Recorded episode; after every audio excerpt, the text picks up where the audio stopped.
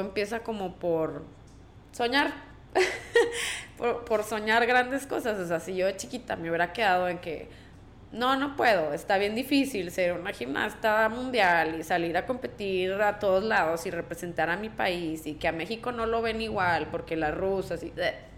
O sea, te empiezas a echar como cosas negativas encima, pues no, la verdad es que no llegas a ningún lado. O sea, necesitamos tener los sueños bien claros y bien limpios. O sea, sin, esas, sin esos obstáculos, ¿no? Que claro que se dan, nada es fácil, pero... Eh, ayuda mucho empezar con, con ese sueño y que lo vivas todos los días.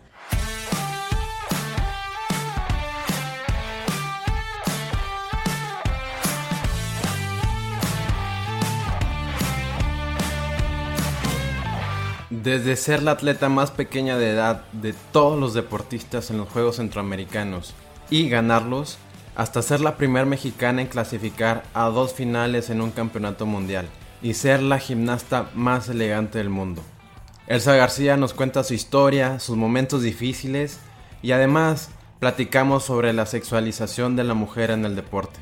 Quédate con nosotros, yo soy Ariel Contreras y esto es Inquebrantables. Hola Elsa, bienvenida a Inquebrantables, la verdad me siento muy emocionado de que estés aquí quiero confesarte que yo crecí viéndote en los Panamericanos de Río y mi mamá siempre quiso que fuera gimnasta, pero uh, decidí otro deporte que la verdad no era como que el más correcto. fue, fue el fútbol, me decidí por el fútbol. Pero bueno, qué bueno que estás aquí. ¿Cómo te sientes? ¿Cómo estás? No, muy bien. Muchas gracias por la invitación. La verdad, yo también estoy muy feliz de estar aquí aquí con ustedes en Inquebrantable. Gracias. De nada, perfecto. Elsa, quiero comenzar. Te iniciaste a los tres años en la gimnasia. ¿Por qué tus papás optaron por este deporte en lugar de otro? ¿O nada más te metieron para que hicieras algo? No, mira, eh, yo creo que la historia de como muchos deportistas de alto rendimiento, la verdad yo era una niña súper inquieta y o sea, bueno, cuando cumplí un año me compraron, de hecho, un jueguito que me colgaba y, o sea, ya estaba ahí, ¿no? Entonces, este, mis papás dijeron, bueno, ¿a qué deporte? O necesitamos que esta niña gaste sus energías de una manera sana, que aprenda, que juegue y que, pues, al mismo tiempo trabaje su motricidad. Entonces, obviamente, la gimnasia fue así como...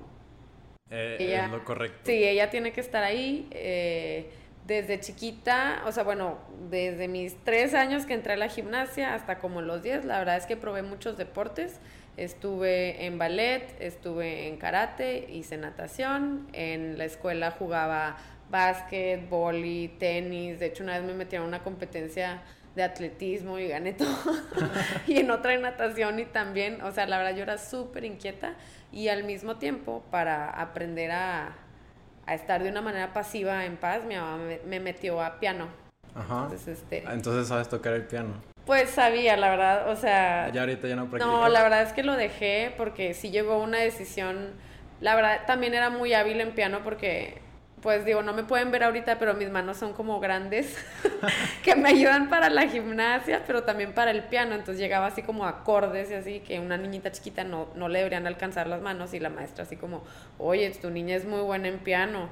Y mi mamá, uy, pues, o sea, era como una decisión, ¿no? De que dedicarle más tiempo al piano o a la gimnasia. Y la verdad es que la gimnasia...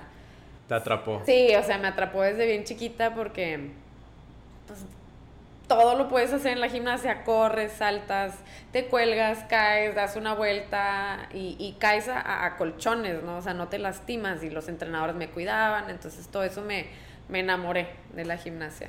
Perfecto. Oye, hay algo que eh, dicen mucho de la gimnasia, que hay mitos, leyendas urbanas, que la verdad yo no estoy no con esa. ¿Qué opinas de eso? ¿Por qué crees que aún existan eso de que las niñas no crecen o que no comen bien? Sí, la verdad es que um, son leyendas urbanas, así tal cual como lo dijiste.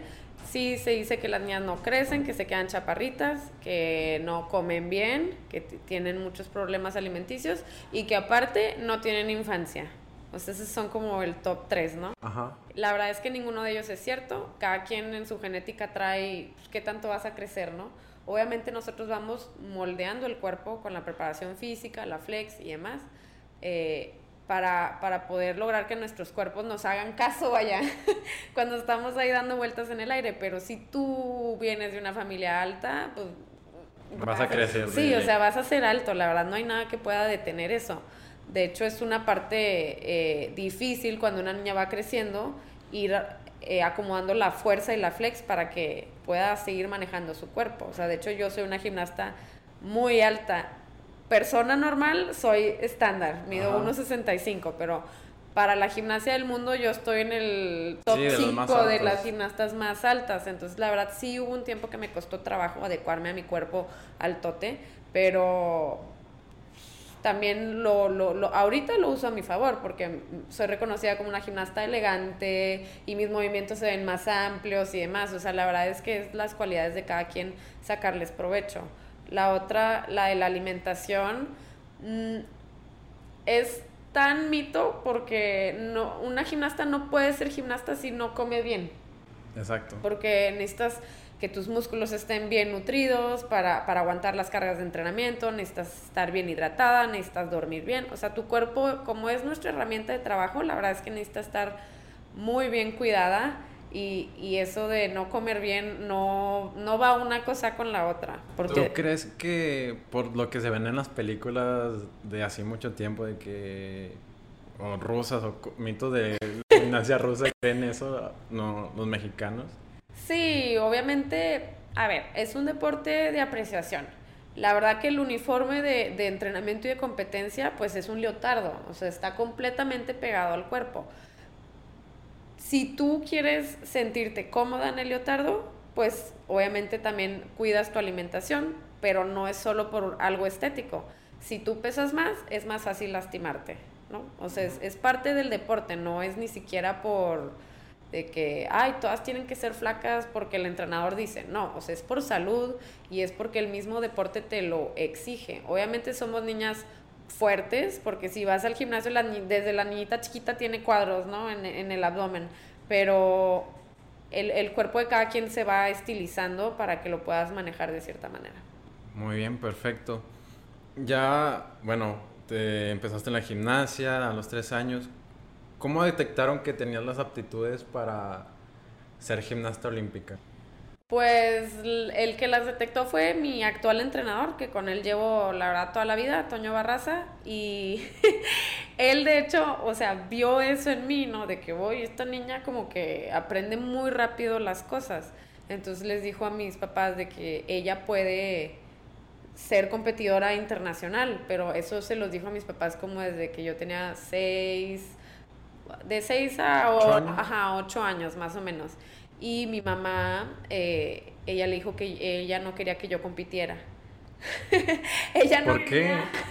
no quería que me estresara, no quería que sintiera nervios. O sea, mi mamá solo quería que, que yo fuera al gimnasio a divertirme, a brincar, a, a sacar mis maromas, por así decirlo, mis ejercicios, pero que no me estresara. Pero más que nada fui yo la que fui pidiendo más horas de entrenamiento porque al principio solo entrenaba una vez, este, diré, una hora, tres veces por semana. Ajá, muy O sea, nada, básicamente nada. Entonces yo, mamá, quiero ir más días, ¿no? Bueno, ahora quiero ir más horas y así, así fue eh, hasta que... ¿Y tu mamá, y el piano? sí, no, no, el piano la verdad es que para cuando yo tenía 10 ya el piano ya había quedado atrás. Ajá. O sea porque por ahí de mis 12 años fue cuando empecé a entrenar doble sesión y de ahí todo fue para arriba, ¿no? A partir de, lo, de mis 10 empecé a competir con la selección nacional y 12 pues ya vinieron competencias más interesantes, entonces... Sí, los panamericanos, ¿verdad? Bueno, no, cuando tenía 12 fui, fueron mis primeros juegos centroamericanos. Centroamericanos. Sí. sí que ahí hay una historia muy graciosa que creo que estabas calentando Ajá. Y te caíste y te raspaste Bien toda la feito, cara. la verdad, sí. Fue medio trágica, ¿eh? No fue tan graciosa. la verdad es que sí, me, me caí en el calentamiento, pero ya previo a, o sea, ni siquiera tuve tiempo para reaccionar. Sí caí de cabeza, o sea, caí de cara en el piso y me raspé todo un lado de la cara y pues me golpeé, vaya, o sea, caí desde las barras que miden como dos metros de altura y ahí pues era la decisión entre mi entrenador y yo si seguíamos la competencia o si pues ya me salía, ¿no? Y era la más chiquita, ¿no? Era la más chiquita de toda la delegación de, México y la verdad es que yo creo que de todos los países porque nunca se ha vuelto a dar que alguien de 12 años vaya a unos Juegos Centroamericanos. Entonces de ahí ya yo me di cuenta que pues que sí me había golpeado, sí me había raspado, pero no tenía algo más grave que me impidiera seguir la competencia. Entonces pues, decidimos seguir y, y pues gané. gané esos Juegos Centroamericanos. Entonces es una historia como muy padre donde yo me, me probé a mí misma, por así decirlo. Muy bien. De hecho, también te fue a ver Ana Guevara.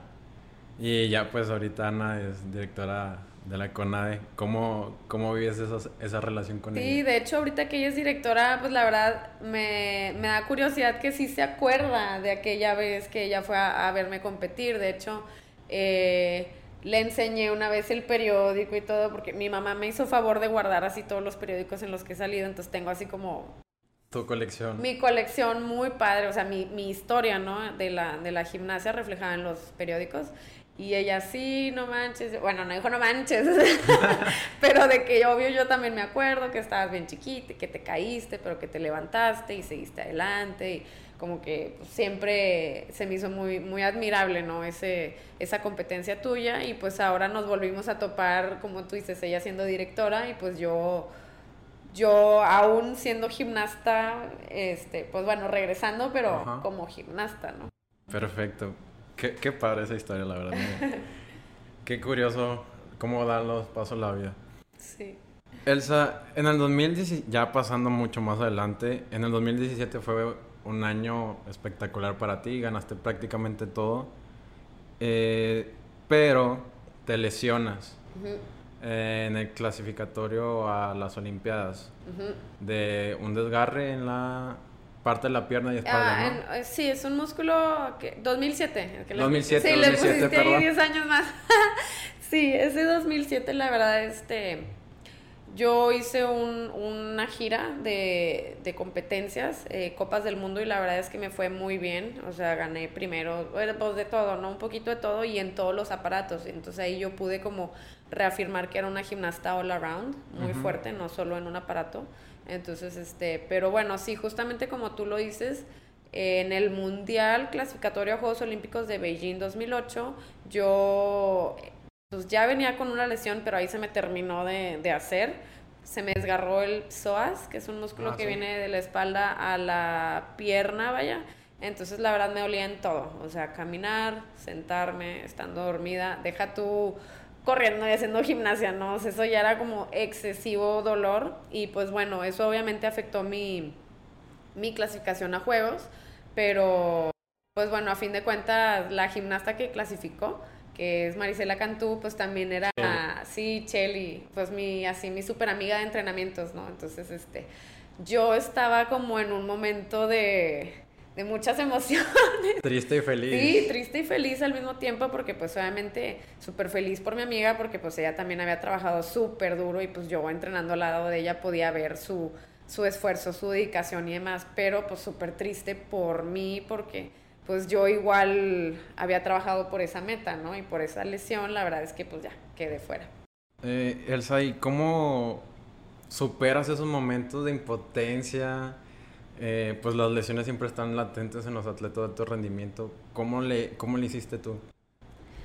Uy, pues la verdad, este, sí me pasó por la cabeza retirarme, obviamente. De hecho, o sea, sí estaba muy desanimada volver al gimnasio y con la lesión, o sea, pasé todo el proceso de recuperación y demás.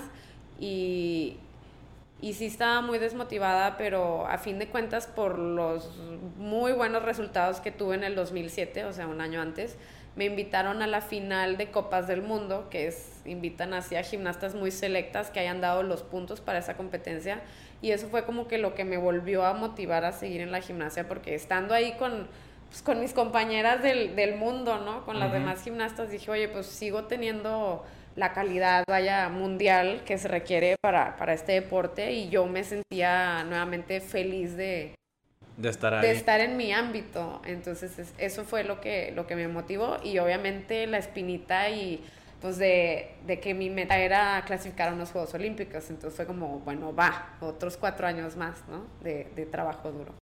Eh, y ya esa meta se te cumplió en Londres 2012. Eh, ¿Cómo fue el proceso para, para, llegar hasta Londres? Después de venir de esa lesión, de estar desmotivada. ¿Qué hiciste para estar ahí? pues el, todo el 2008 sí fue así como te digo, un año medio, medio raro, ¿no? Medio desmotivante.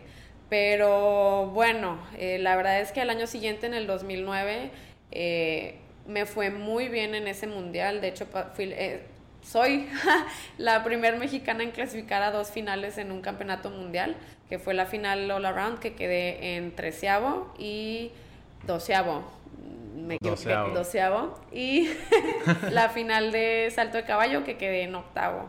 Y aparte, ahí pues se me dio un reconocimiento especial como la gimnasta más elegante de ese campeonato del mundo, eh, que otorga la marca Longines. Entonces, pues ese fue un plus. Sí, eso fue un plus porque no, no necesariamente se lo dan a las niñas que ganan primero, segundo, tercer lugar en un aparato. Más bien se lo dan a, aquella gimnasta que, que demuestra esa elegancia en su manera de hacer sus rutinas, cómo te presentas ante, ante el juez, cómo reaccionas, ya sea ante una falla. O sea, toman en cuenta como muchos detalles, ¿no? Y fue verdaderamente un halago a mi trabajo el haber recibido ese premio. Y pues bueno, en todo lo que fue avanzando el ciclo, la verdad es que mis resultados yo los iba dando, ¿no? O sea, en centroamericanos, en Juegos Panamericanos que fueron en Guadalajara, eh, en casa, súper, súper padre esa competencia.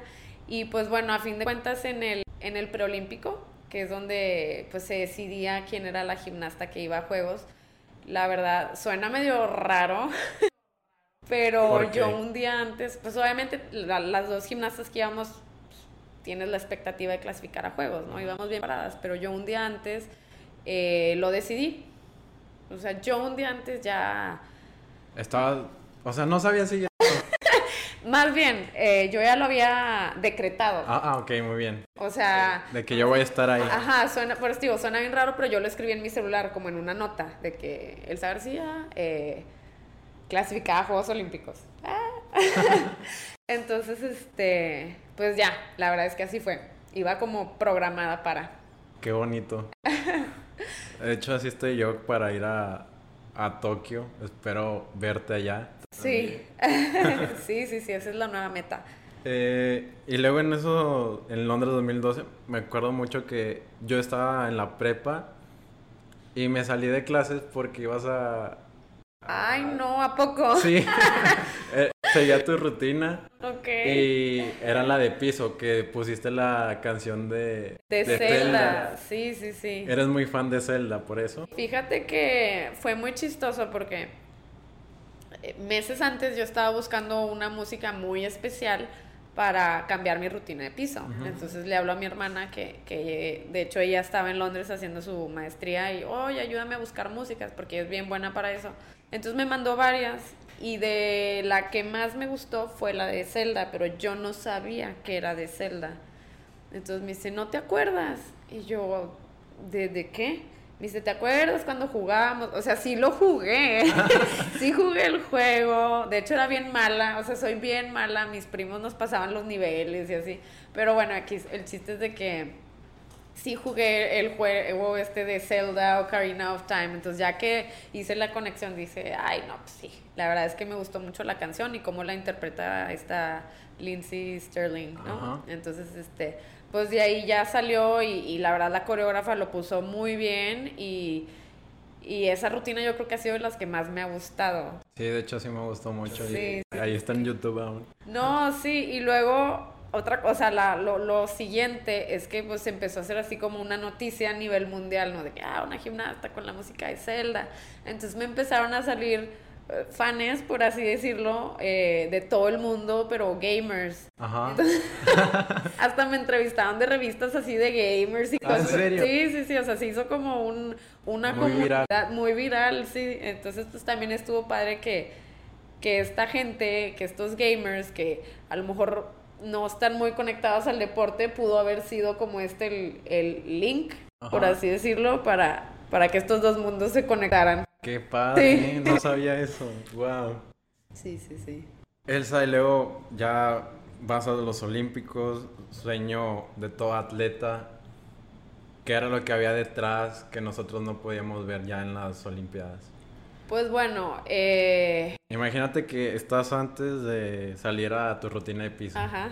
¿Qué eran tus sensaciones? ¿Qué pensabas? No, no, no. O sea, yo creo que eso es muy complicado de, de poder describir porque cada quien tiene su historia olímpica, por así decirlo. La mía, la verdad, eh, un día antes de mi competencia sufrí una lesión en tres dedos de cada mano. La verdad es que a cada uno le pasó algo, ¿no? Uno me lo fracturé, otro me lo disloqué, uno se me preextendió, el otro quién sabe qué. Entonces, toda la noche previa a juegos, eh, pues sí estaba muy sacada de onda, ¿no? O sea, ¿cómo le voy a hacer mañana?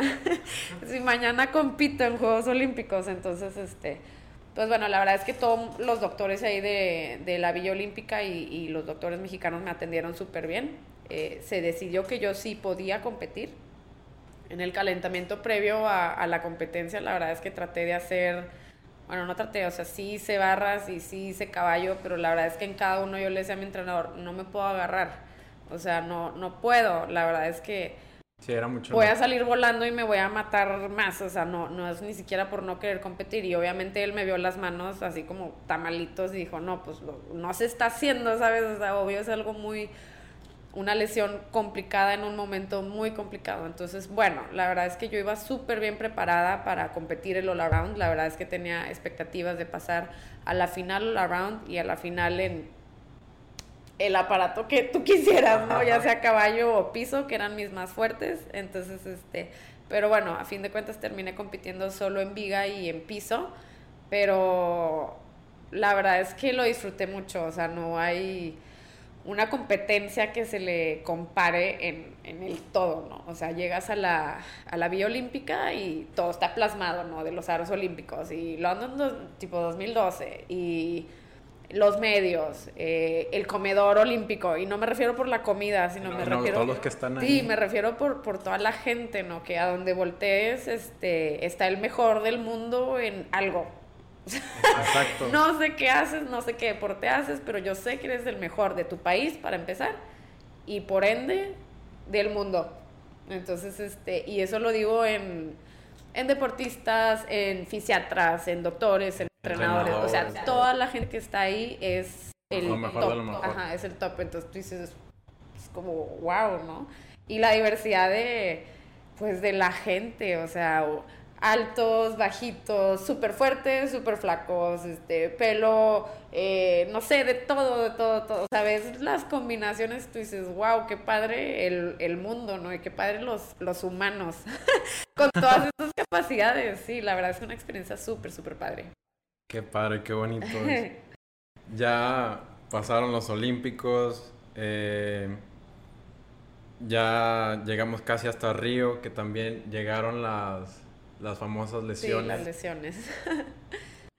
ya ahí, el no, no asistir a Río 2016, ¿pensaste ya decir adiós a la gimnasia? Sí, yo creo que en varios este, momentos de mi carrera sí he pensado en, en, pues ya retirarme, ¿no? Y lo de Río también fue como un momento muy difícil eh, por cosas que estaban pasando en, en, mi vida y por mi gimnasia, vaya, yo la verdad es que no me encontraba en un buen momento. Eh, de salud en el cuando fue el, selectivo nacional. Entonces este me venía recuperando una lesión de rodilla que sí fue fuerte.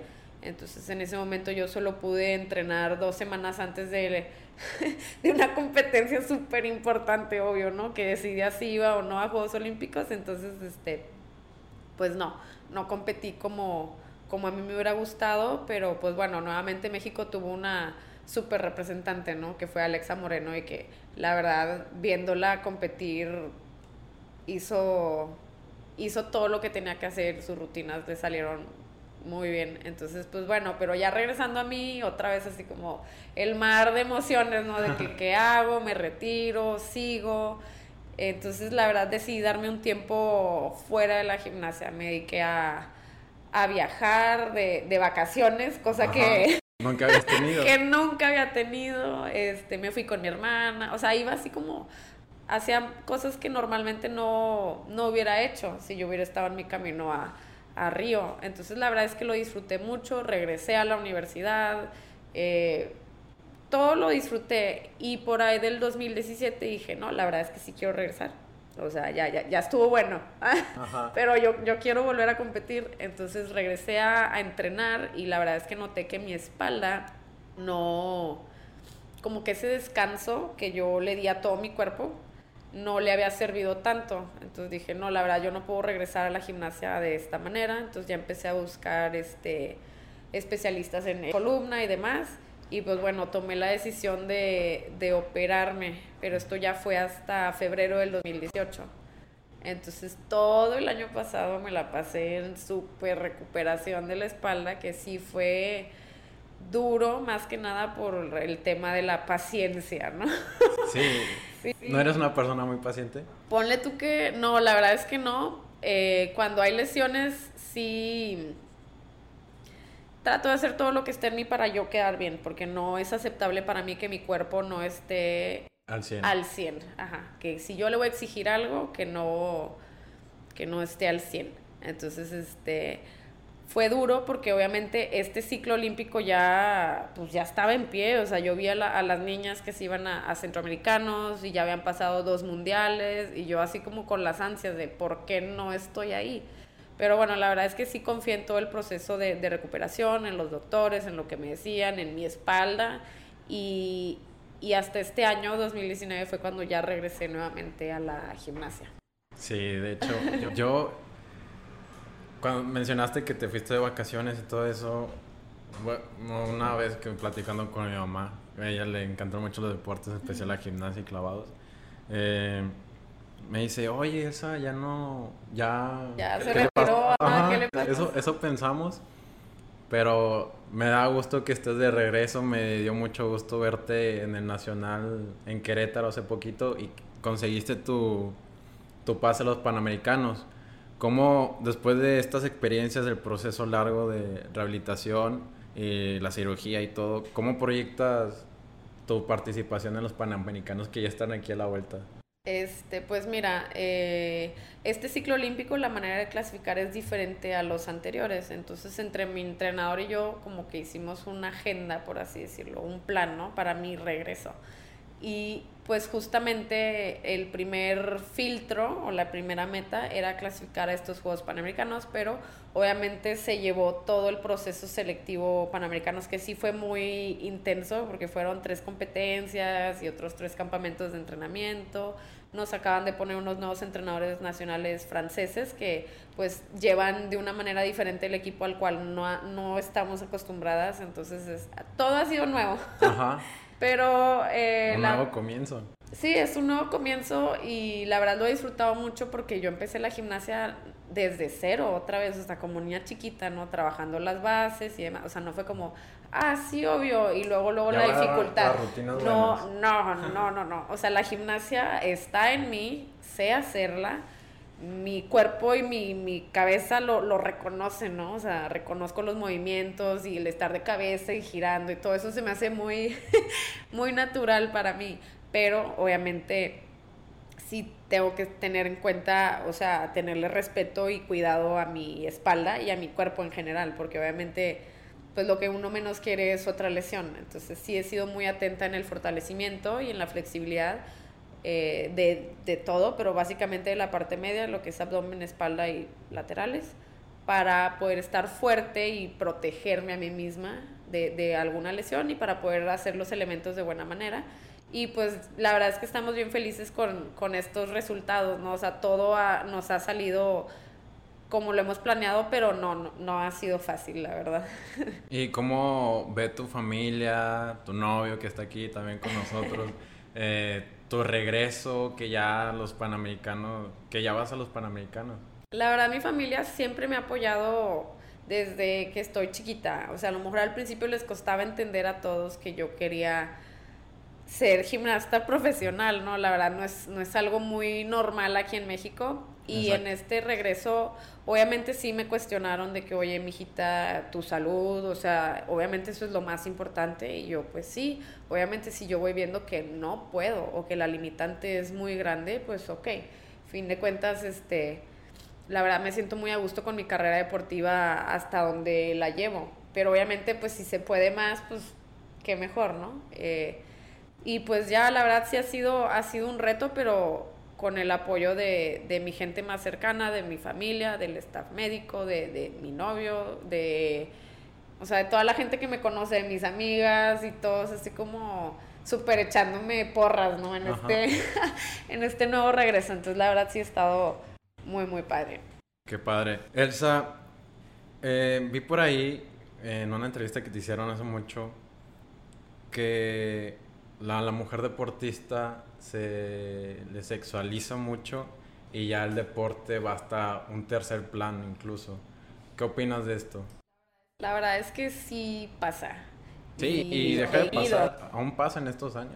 Ah, no, claro, claro. De hecho, este, justamente hablando así de Londres 2012, eh, alguien en el mundo se puso así como, ah, las deportistas más guapas o las más sexys o las más que sé qué. Y pues tomando en cuenta que la deportista pues siempre está en atuendos entallados y no es porque uno quiera andar enseñando, simplemente así es la ropa deportiva, ¿no? O sea, aunque estés toda tapada, pues sí, sí se puede ver qué es lo que hay debajo, ¿no? Entonces, este, pero si hay gente, o sea, ya no ni siquiera te vende que, ah, qué buena es en su deporte, o, o wow, le super pegó a ese balón y qué velocidad, qué agilidad. No, ya nada más como, ay, o sea. Está bonita. Está bonita, o ay, ¿quién tiene las mejores pompas? O quién tiene las. O sea, había listas de de todas las mujeres así que fuimos a Juegos Olímpicos, de que, ay, es que la ucraniana y la mexicana y la estadounidense, pero no por el deporte, sino por su cuerpo. Entonces tú dices, bueno, aquí estamos jugando, o sea, la verdad no hay listas así de hombres, o mínimo no que yo, que yo, me da, haya, que yo haya topado, ¿no? O sea, a lo mejor sí dices, wow, qué guapo, pero lo primero que se le pregunta al hombre o, o en lo que se enfocan es en la cuestión deportiva y a la mujer sí te pueden hacer un comentario así como, ay, pero es que tú eres la más bonita. Y, o sea, y tú dices, bueno, entonces... ¿De qué es esto? Ajá, de que todo mi esfuerzo, mi profesión es ser deportista. Para que me preguntes una no cosa. Es, no es saber si soy la más bonita del equipo o del mundial o de lo que sea, o que si a alguien le gusta mi mi apariencia física, ¿sabes? O sea, eso, eso ya es totalmente secundario. Que a fin de cuentas, ok, los humanos tenemos ojos y podemos ver y cada quien tiene gustos distintos, pero que el enfoque sea ese, la verdad no, no se me hace correcto. Y sí, tristemente sigue pasando, pero yo espero que con toda esta revolución que hay en el mundo ahorita, ese tipo de cosas vayan disminuyendo un poco. ¿Qué crees que le hace falta aquí a México para que eso se vaya quitando poco a poco? Este, para empezar, en general, o sea, que los medios difundan el deporte tal cual como es, ¿no? Y todos, o sea, no suena bien trillado, pero la verdad es que el fútbol pues sí, ¿no? O sea, México es fútbol. Entonces, este que, nos pongan atención a los deportistas amateurs, por así decirlo, de todas las modalidades y que se hable tal cual del deporte, o sea, como, como es, sin, sin otro enfoque diferente y, y la verdad es que reconociendo el trabajo que hay detrás, porque también a la gente solo se le voltea a ver cuando tiene logros, pero hay muchas historias de mucha gente que valen vale la pena escucharlas y quién quita que a lo mejor alguien dice, ay, pues yo, yo también puedo. Si ella puede, yo también puedo. O si él puede, yo también puedo. O sea, la verdad ya ni siquiera es de género. O sea, es de que una persona se esté esforzando por una meta y, y lo está logrando. O sea, yo creo que eso es la esencia más pura de, de un deportista y pues de un ser humano. Excelente. De hecho, fui el lunes a una una conferencia de Floreciendo a las Mujeres en Deportes, se llamaba en el TEC de Monterrey. Y fue Marion Reimers de Fox Sports. Y da una estadística que en los medios deportivos 89% son notas de hombres. El otro, no me acuerdo, lo demás parte de mujeres. Pero de ese porcentaje de mujeres, un, como 1 o 2% era sobre deporte en sí. Ya. O sea, lo demás era... Todo físico. Exacto. Sí, pues sí. Es una estadística bien triste, la verdad. Y yo creo que no solo en el deporte, o sea, en muchas, pues, en general, ¿no? En cualquier eh, ámbito o profesión, yo creo que se sigue dando ese tipo de cosas y pues Es lo que estamos tratando de cambiar. De hecho, digo, sin decir marcas, pero hay campañas de ropa deportiva que, pues que tan duro y dale, ¿no? Con el empoderamiento de la mujer. Y, y, ni siquiera es empoderamiento, porque nosotras ya sabemos lo que valemos y lo que nos esforzamos y lo que todo, sino es que, que el mundo lo, lo reconozca tal cual, hasta el punto de que ya ni, ni siquiera se tenga que decir porque es algo que ahí está. Exacto, muy bien. Ya pasando a una última pregunta, Elsa, y pasamos a las parte del podcast y unas que la gente quiso participar. Qué padre, sí, sí, sí. Este, hay una historia de una niña de 8 años donde su entrenador le pide su autógrafo. Ah. Ajá. y porque él sabía que iba a, llegar muy lejos. Eh, y esa niña eres tú. Sí. Dijiste que, que, marcaste mucha... Se comprometieron en silencio tu entrenador y tú y una de esas metas era cambiar el deporte en México. ¿Cómo lo, cómo lo podemos cambiar? Ay, mira, voy a completar pedacitos de tu historia porque sí. O sea, justamente mi entrenador, cuando yo era chiquita y que empezó a notar estas cualidades en mí, ¿no? Así el Ana un día me dice, oye, luego me das tu autógrafo porque vas a ser bien famosa o vas a ser bien buena, algo así, me dijo. Y yo, ah, sí. Entonces, literal, fui ah, por un, ajá, fui por un papel, se lo firmé con mi letra gacha de ocho años y se lo di. Entonces él así como, ah, espérame, o sea, pues a lo mejor él me lo estaba diciendo en broma. Ajá, pero yo lo tomé como, oye, pues sí, sí, voy a ser bien buena, o sea, yo y no nada más por como que, ah, voy a ser bien buena, sino si trabajo, voy a ser bien buena. Entonces sí, justamente ahí como que los dos supimos de que, eh, tipo, ¿sabes? de que vamos a trabajar juntos y vamos a hacer cosas bien padres. Entonces, para cambiar al deporte en el país, la verdad es que se necesita compromiso. O sea, mucho compromiso, pero todo empieza como por soñar. por, por soñar grandes cosas. O sea, si yo de chiquita me hubiera quedado en que no, no puedo, está bien difícil ser una gimnasta mundial y salir a competir a todos lados y representar a mi país y que a México no lo ven igual porque las rusas y... O sea, te empiezas a echar como cosas negativas encima, pues no, la verdad es que no llegas a ningún lado. O sea, necesitamos tener los sueños bien claros y bien limpios.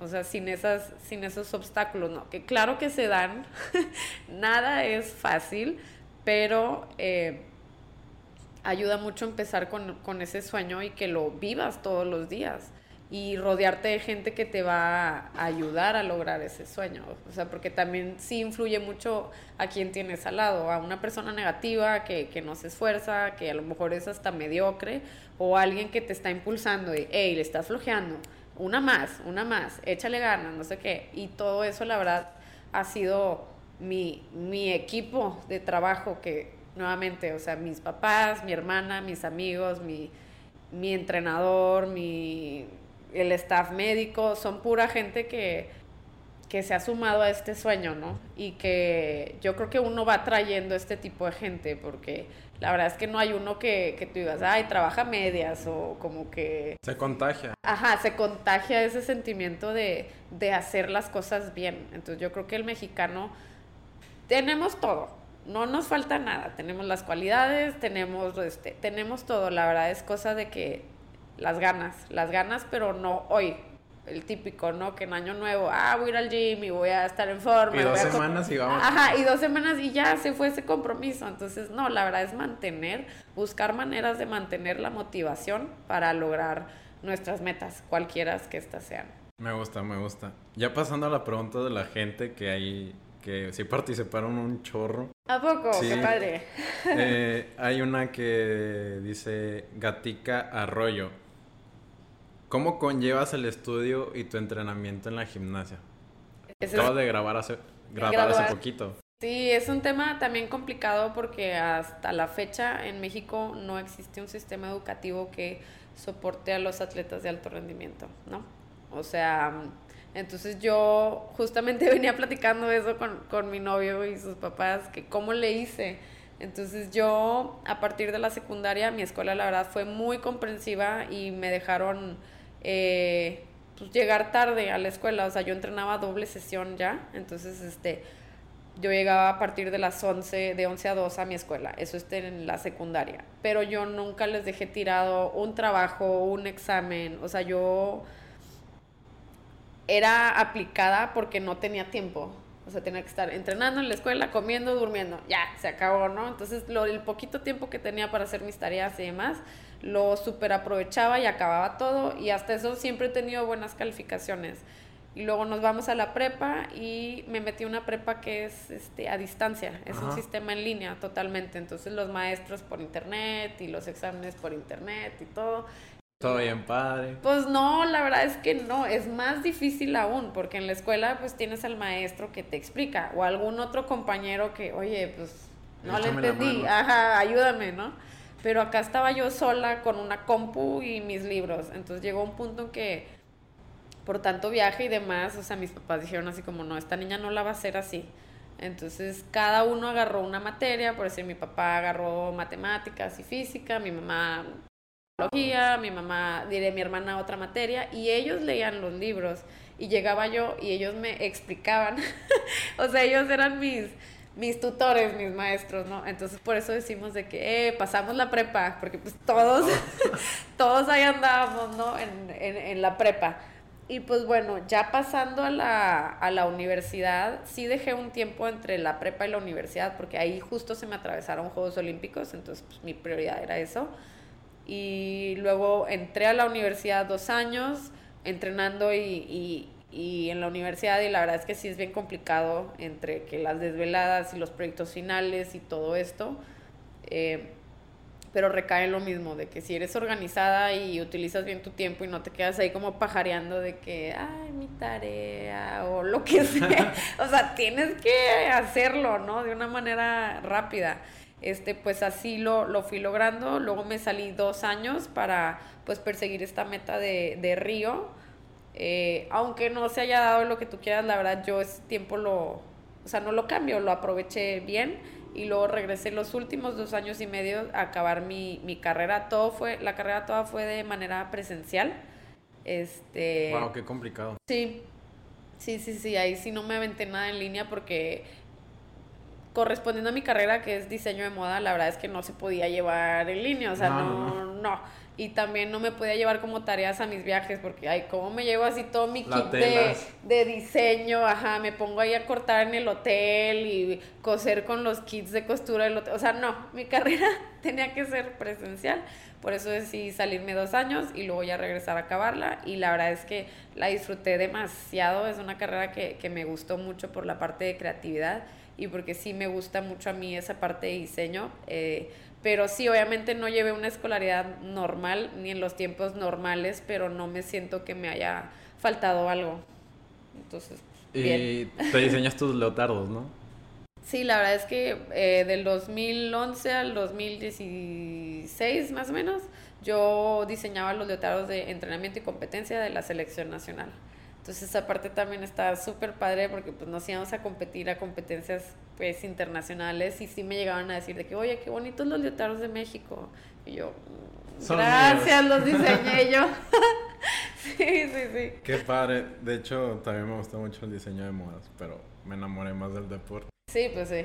Eh, la otra pregunta que, una de los tantos que hicieron es, elemento de gran dificultad en piso para perfeccionar en las próximas competencias? Que yo que tú pretenda... que tú vas a realizar. Ay, pues mira, como estoy regresando, la verdad hay, hay cosas que ya obviamente las he competido, pero el retomarlas no es fácil y menos ponerlas en una rutina. Entonces, este, pues el doble extendido en piso, lo quiero volver a meter de primera línea. Y pues bueno, eh, los digo así, los elementos tal cual, ¿no? Sí, tú dale. pues no sé, tengo pensado retomar el múltiple y acabar con una japonesa doble al frente. pero a mí personalmente lo que se me complica son los giros sobre la punta del pie. En este nuevo código tienen un, Un valor. un valor más alto, entonces este también me estoy enfocando mucho en esa En esa cuestión. parte. Muy bien. Esa pregunta la dijo Jaime Martínez y también te dice saludos desde Guadalupe, Nuevo León, que sigan los éxitos y te sigamos apoyando. Ah, muy bien. Y Adrián García dice, te admiro mucho y aún te admiro más por usar la canción de Zelda Medley. ¿Ves? sí. Sí, sí, sí, sí, esa rutina me gustaba mucho y pues bueno, al público también. Muy bien, Elsa, ya pasando a las preguntas más concretas del podcast. Sí. Eh, tú puedes tardar todo lo que quieras.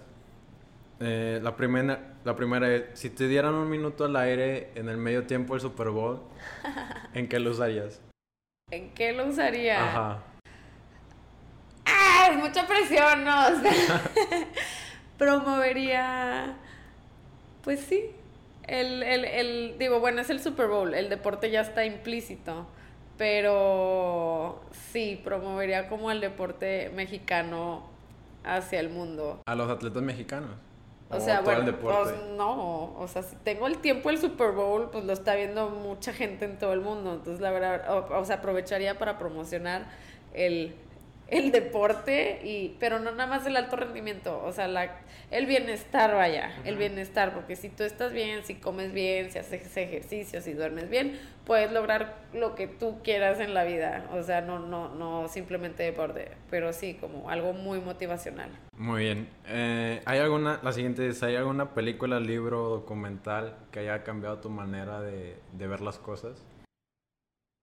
Documentales más que libros. Ajá. Eh, en toda esta cuestión de que me operaron de mi espalda, pues la verdad tenía mucho tiempo eh, libre o en mi casa y me puse a ver muchos documentales de diseño y me impre o sea, me reafirma lo que yo he como trabajado toda mi vida en el deporte, que es como que no hay límites, ¿no?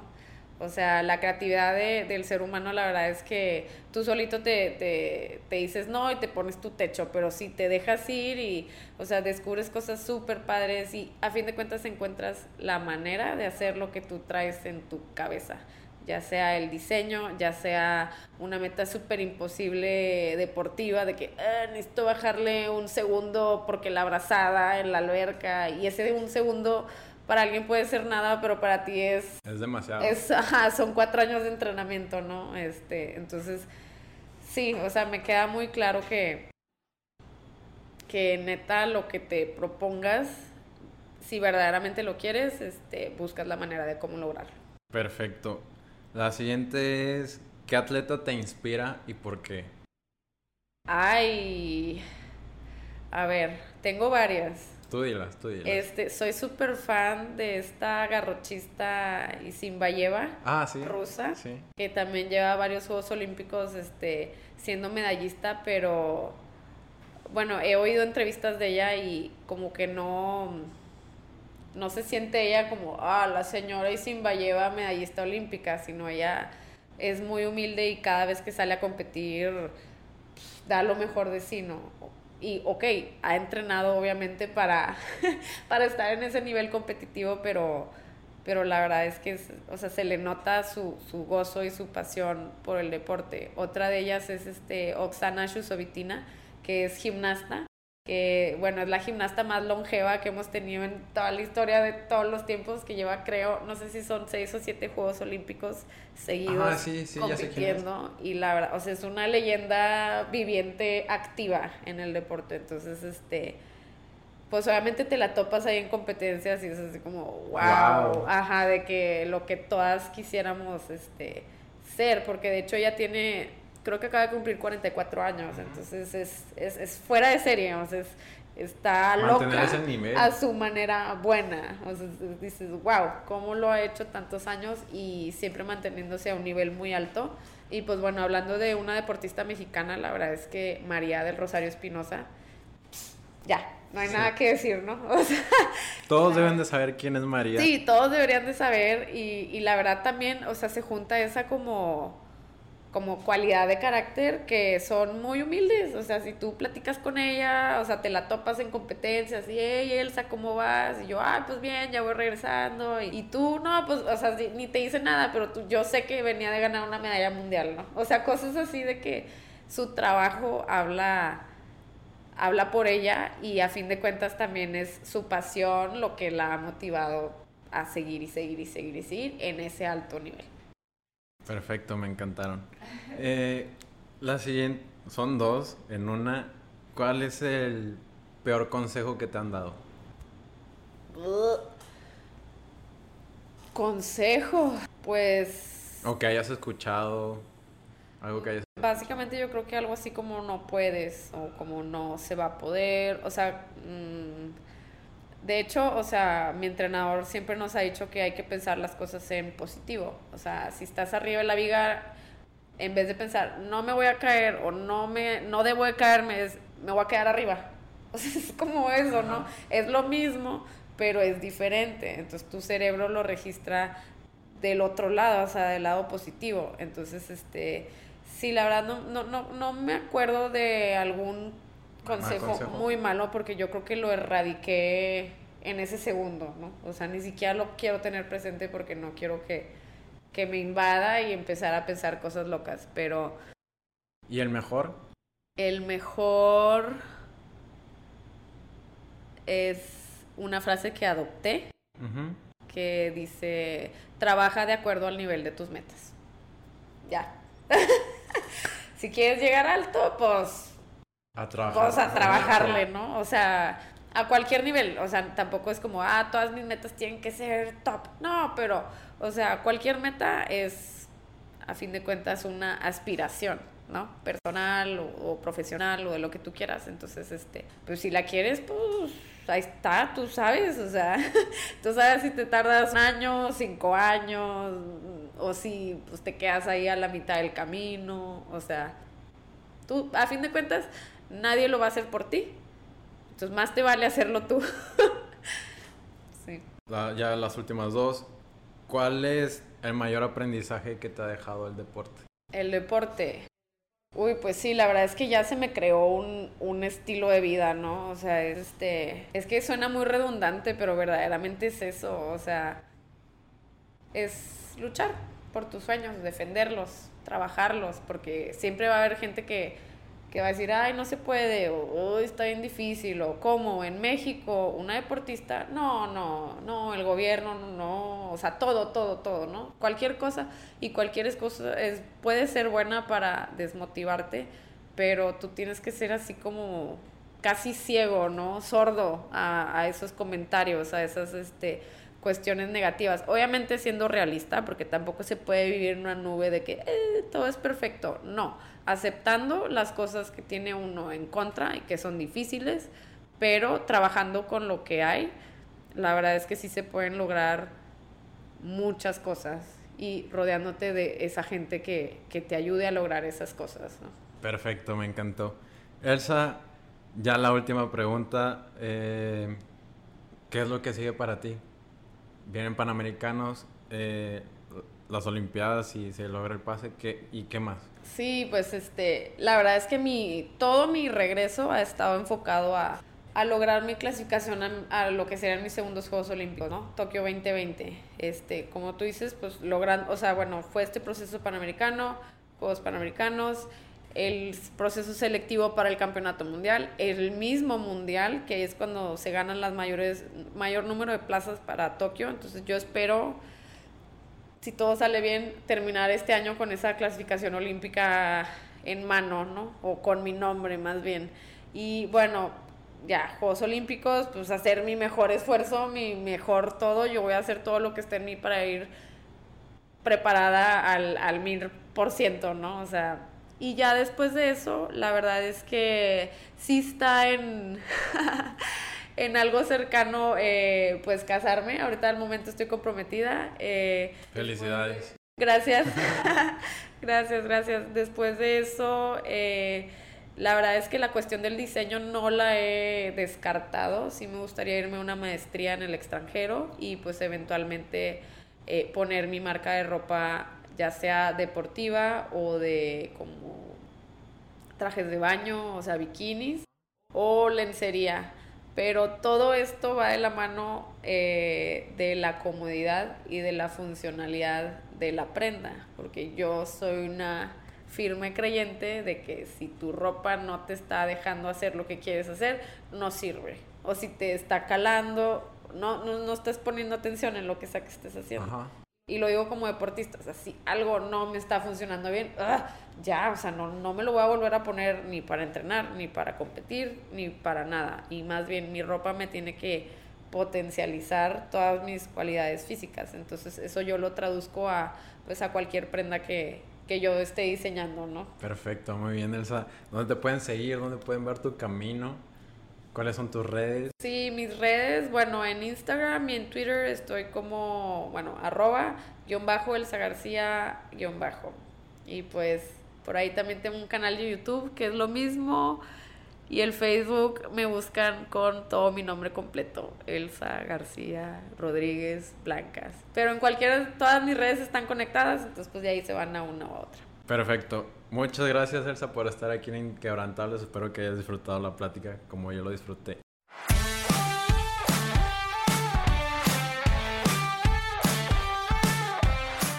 Espero que te haya gustado el episodio. Por favor, suscríbete al podcast en la plataforma donde nos estás escuchando. Te recuerdo que estamos en Spotify, Apple Podcast y Google Podcast. Síguenos también en nuestras redes como arroba inquebrantables podcast. Con esto nos ayudas a llegar a más personas y que estas historias y experiencias impacten a más. Yo soy Ariel Contreras y nos vemos el próximo miércoles con un nuevo episodio.